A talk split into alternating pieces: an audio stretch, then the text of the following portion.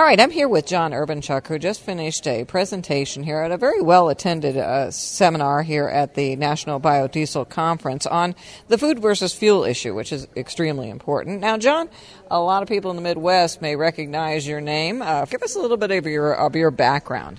Well, I've been working in the renewable fuels area, both ethanol and biodiesel, for about the past 20 or 25 years, uh, working with people like the U.S. Renewable Fuels Association, National Corn Growers Association, several of the state corn grower and soybean associations, National Biodiesel Board, U.S. United, Soy, United Soybean Board. So I, I've been doing these kinds of analyses in, in agriculture and, and renewable fuels for quite some time. And now your your company now is a LECG. Tell me a little bit about that um, company. we are a global expert services consulting firm, which means we're a big firm, global, we're publicly traded, and we provide a, a wide range of consulting services. My area is agriculture and, and renewable fuels. Now, uh, tell me a little bit, John, about what your main message was uh, during this this seminar to the attendees. Well, what I wanted to do was to to have people focus on what's going on with regard to food prices, and then what are some of the factors behind why food prices are increasing, and to get them to understand and and realize that that when you take a look at the that the increase in, in raw commodity prices, corn and soybeans particularly, they play a relatively small role in determining retail level food prices. And in fact, the work that we've done indicates that, that energy prices, uh, everything from uh, all of the energy components, have roughly twice the impact that, that, that any individual commodity such as corn or soybeans do in determining retail food prices.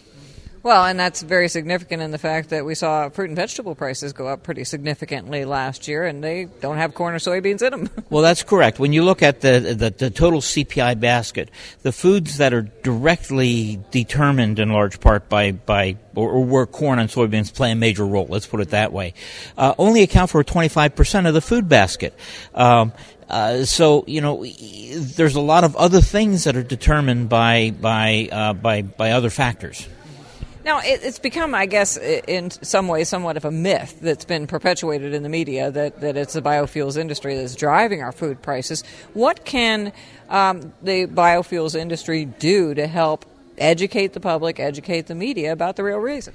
Well, really, it comes down to education. It comes down to, to being informative, providing good, solid, uh, objective information with regard to the role that, that, that biofuels play and the role that the demand for the basic commodities play in biofuels and their role in, in, in the overall food sector. It's really communications more than anything else. Keep in mind that we've got some very, very well funded uh, opposition. The, not everybody's wild about the area issue of biofuels, and uh, and our, our critics are looking for every piece of ammunition they can get, and they don't necessarily let the facts stand in their way. Well, that's true. Now, what about the concept of can we produce both food and fuel? Well, I think we obviously can. And, uh, and, let's talk about it in the context of ethanol, and then we'll talk about biodiesel. When you're making ethanol from grain, as we do in the United States, you don't use the full feed value of the, of the corn to make ethanol. You're producing a byproduct, distillers grains, excuse me, that have a, a, it's a medium protein uh, uh, feed ingredient that has significant value. Uh, and, and as we make more distillers grains and people realize that there are markets for other co-products such as oil. If you can take the corn oil out of the uh, distiller's grains, you make it more palatable for uh, for swine, for example. We can increase the use of that, and that will help offset uh, uh the, the, loss of corn for ethanol. So that's one one example. In the area of, of biodiesel, uh, we have other feedstocks, alternative feedstocks. The corn oil, for example, that can come out of the ethanol process makes an excellent biodiesel feedstock. So yes, we can have both food and fuel. It's not an either or situation. Now, when it comes to both ethanol and biodiesel, basically corn and soybeans have have uh, brought brought these fuels to to the party. They brought them to the dance, and and it looks like some of the other and the reason for that was to help find alternative uses for their products and increase their prices. That has happened now. And we're looking at some of these other alternative, additional feedstocks. Do you think what kind of impact is that going to have in the future? You know, when they've got corn and soybean producers who are looking at these higher prices. Think it's going to come down? Or you think we're going to keep going up? Well, I think prices prices go up and prices come down. I've been doing this long enough to realize that there are cycles. Uh, I think we're likely to see high prices probably for the next 18 months, maybe two years, and then I think we'll see some softening uh, as a consequence of one, some slowdown in demand, but obviously we'll see increased production as well.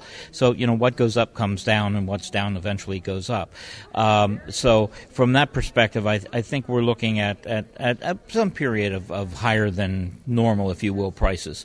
Um, but the, the, the the other thing to keep in mind is that that we've got a renewable fuel standard now that, that is very specific in terms of providing for 15 billion gallon a year or 15 billion gallons of ethanol from corn, and then providing incentives for other feedstocks, which would include bio-based biodiesel, uh, to take take to come into play after that. So that combination of high prices that is going to stimulate investment and stimulate activity now, and the legislative action that's going to help preserve that market, I think will provide for growth in looking for alternatives and improving costs of production and making sure that this industry 10 years from now will be far more able to stand on its own feet than, than it was 10 years ago. Of course, the livestock producers have been complaining a lot because of the prices being high. Um, what's your message to them? Well, be flexible um, uh, in in terms of, uh, of accepting alternative feedstocks and looking for ways that you can improve your, your production economics, uh, and and and realize that this isn't going to last forever. Uh, so that um, I think flexibility more more than anything else is the rule. And ultimately, doesn't this a whole thing eh, benefit everybody in the rural areas in the long run? Oh, absolutely, it does. It absolutely benefits everybody. The whole agricultural sector benefits as we produce more feed grains, we produce more soybeans and soybean meal. The livestock and poultry industry is eventually going to benefit from that. Very good. Thank you very much, John.